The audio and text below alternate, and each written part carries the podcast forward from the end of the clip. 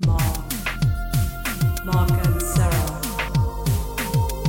talk about songs. Mark and Sarah talk about songs.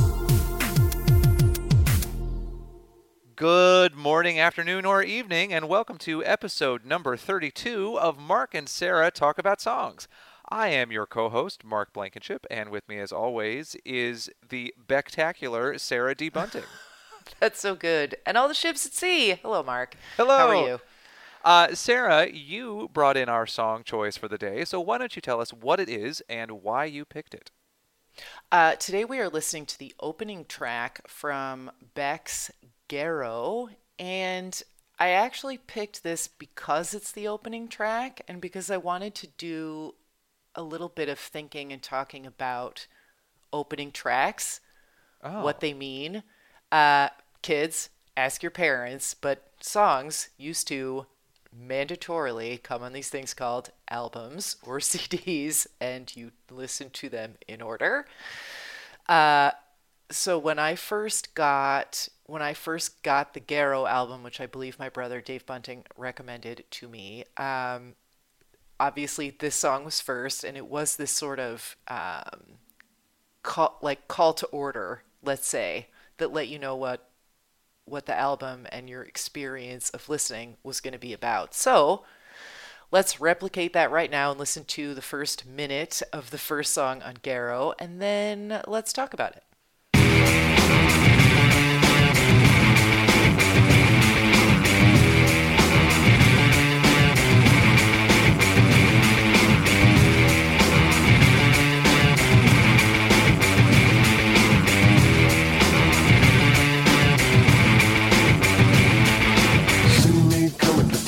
My soul's straight down out of the world. But my fingers holding on to the devil. I know all my troubles are hanging your trigger. Take your eyes and your mind from the road. Shoot your mouth if you know you're aiming. Don't forget to pick up what you sow. Talking trash to the garbage around you.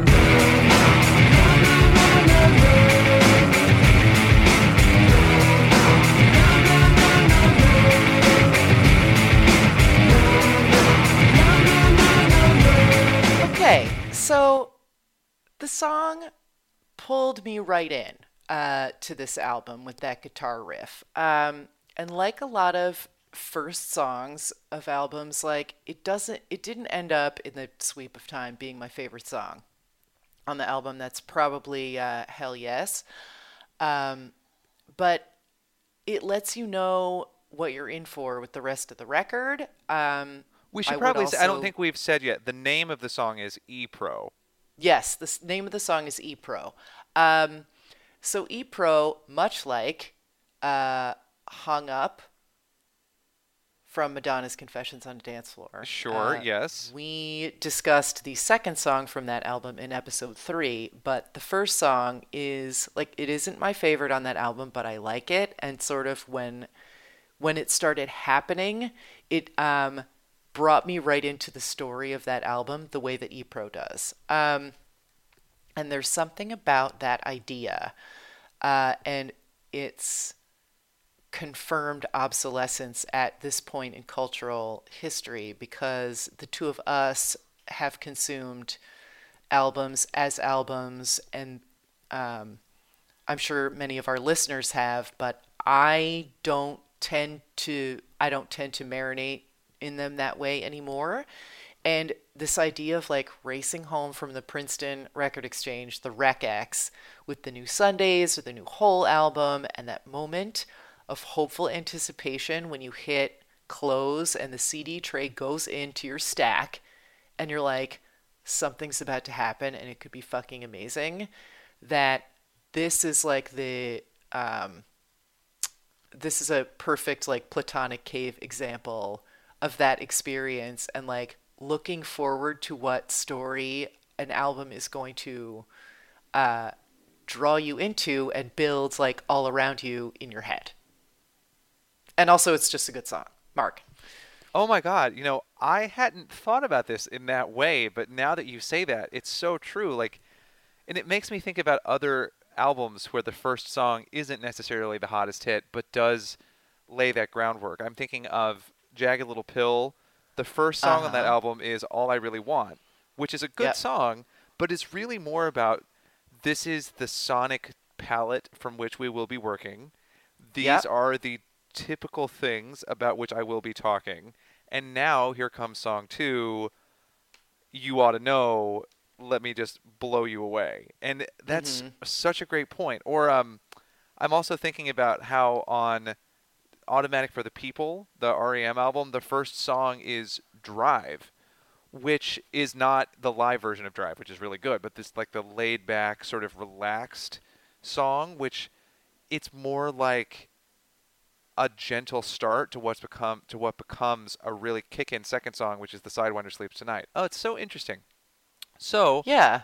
And I wonder, yeah, like I think that this used to be something that obviously was chosen with great care, right, that, you know, the producer would sort of be like, we think this is the single, but we're going to park it at number four. So they have to like get through whatever X amount of side A on the cassette to get to it. And they sort of like learn to live with that album and start like agitating for radio to play it. And then it's out like, I'm sure that there was like a ton of um, research done on this and you know that the artist would be like no you have to lead with this and like it's in the same way that i am fascinated by like retail studies of what sells when it's put by the register and why you put sugary cereal like lower down so Right. kids so it's at like kid eye level this kind of thing is fascinating to me but I also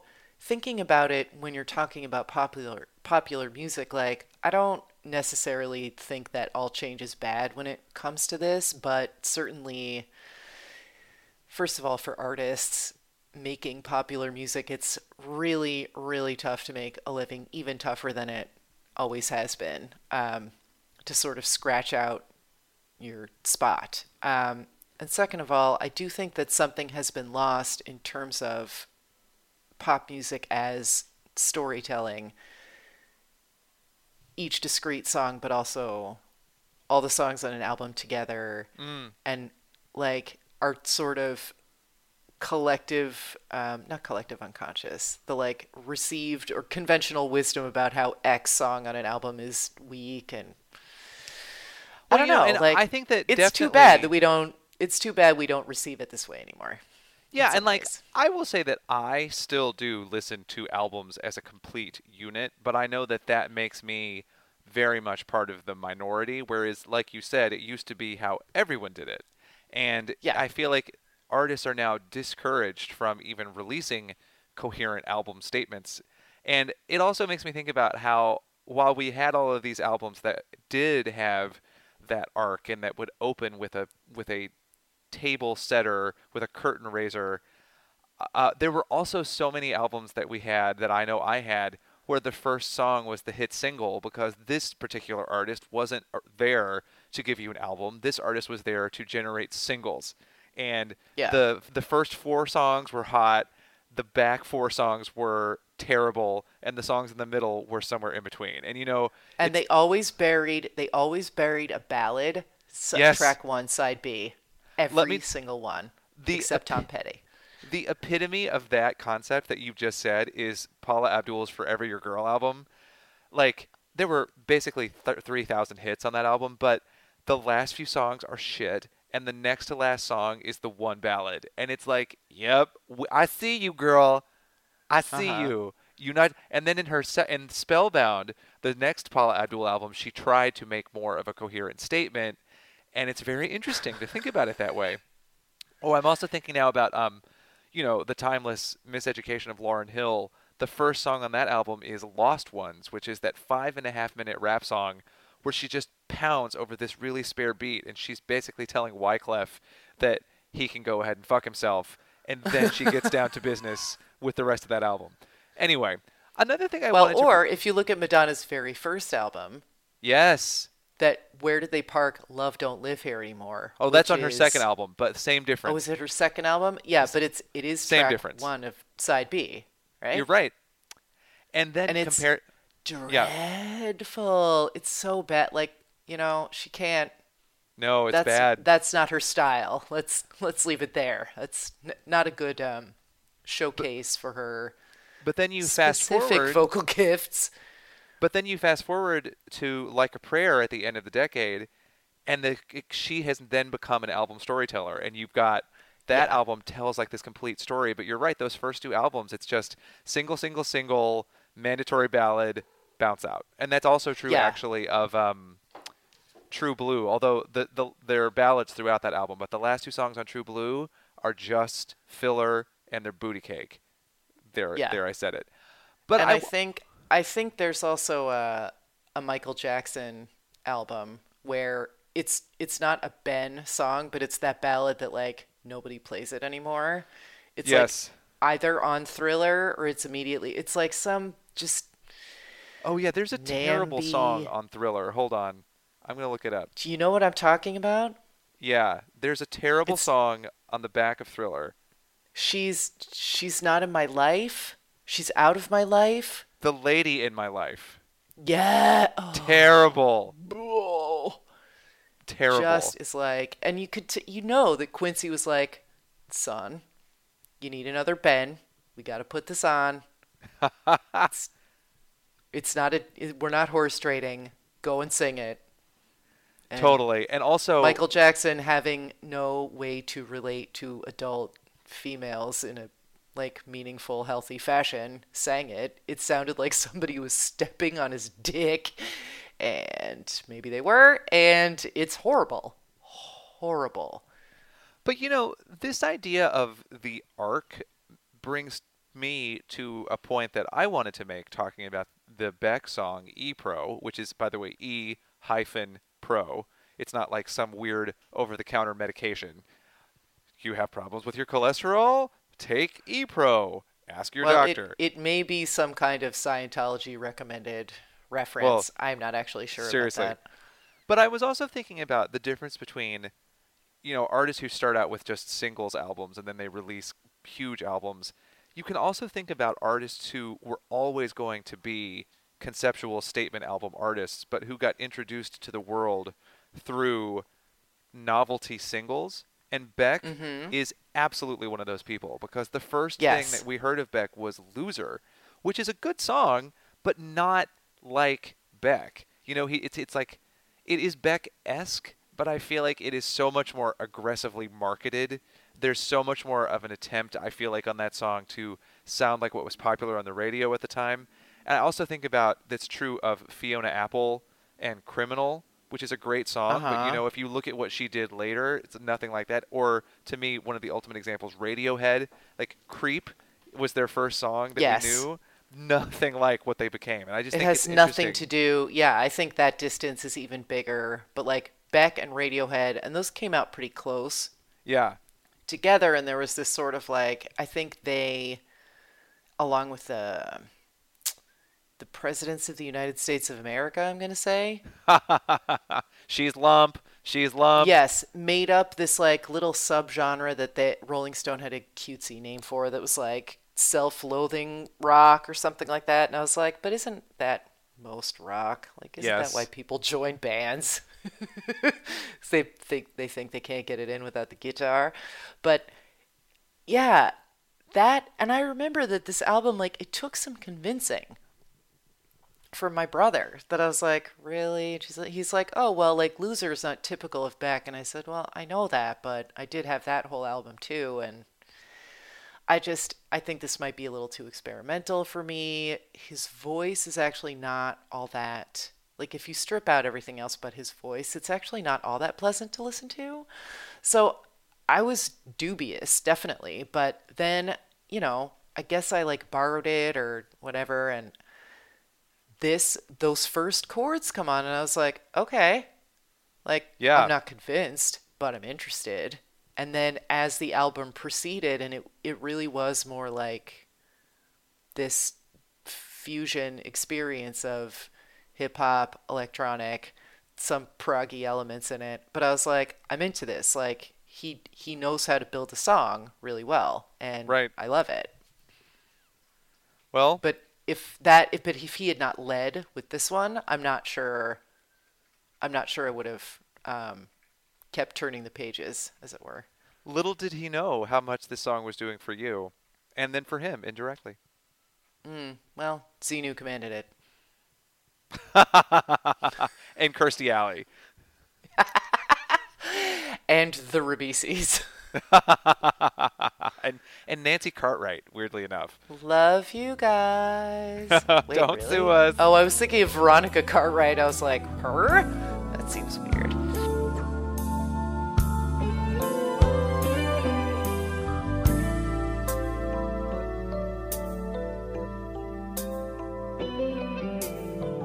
There'll be no darkness tonight.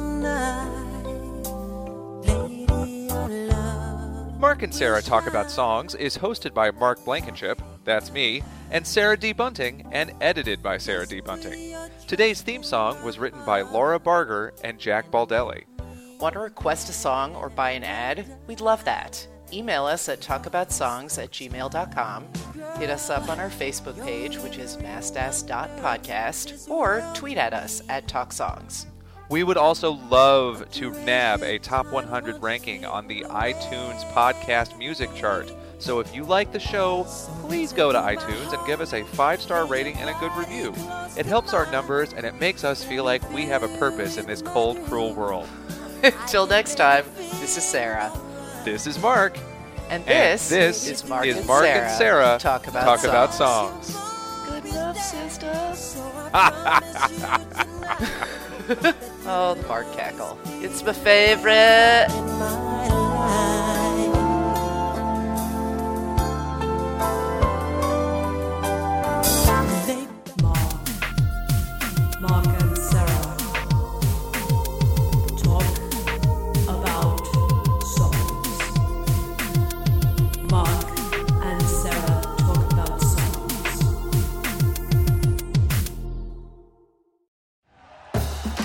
For listening to Bleav. You can show support to your host by subscribing to the show and giving us a five star rating on your preferred platform.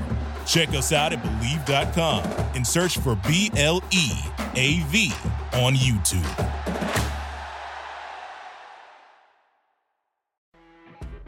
You know, when you're listening to a true crime story that has an unbelievable plot twist that makes you stop in your tracks? That's what our podcast, People Are the Worst, brings you with each episode. I'm Rachel. And I'm Rebecca. We're identical twins who love true crime cases that make you say, didn't see that coming, and we hate the people responsible for them. Listen to People Are the Worst now on Apple, Spotify, or wherever you get your podcasts.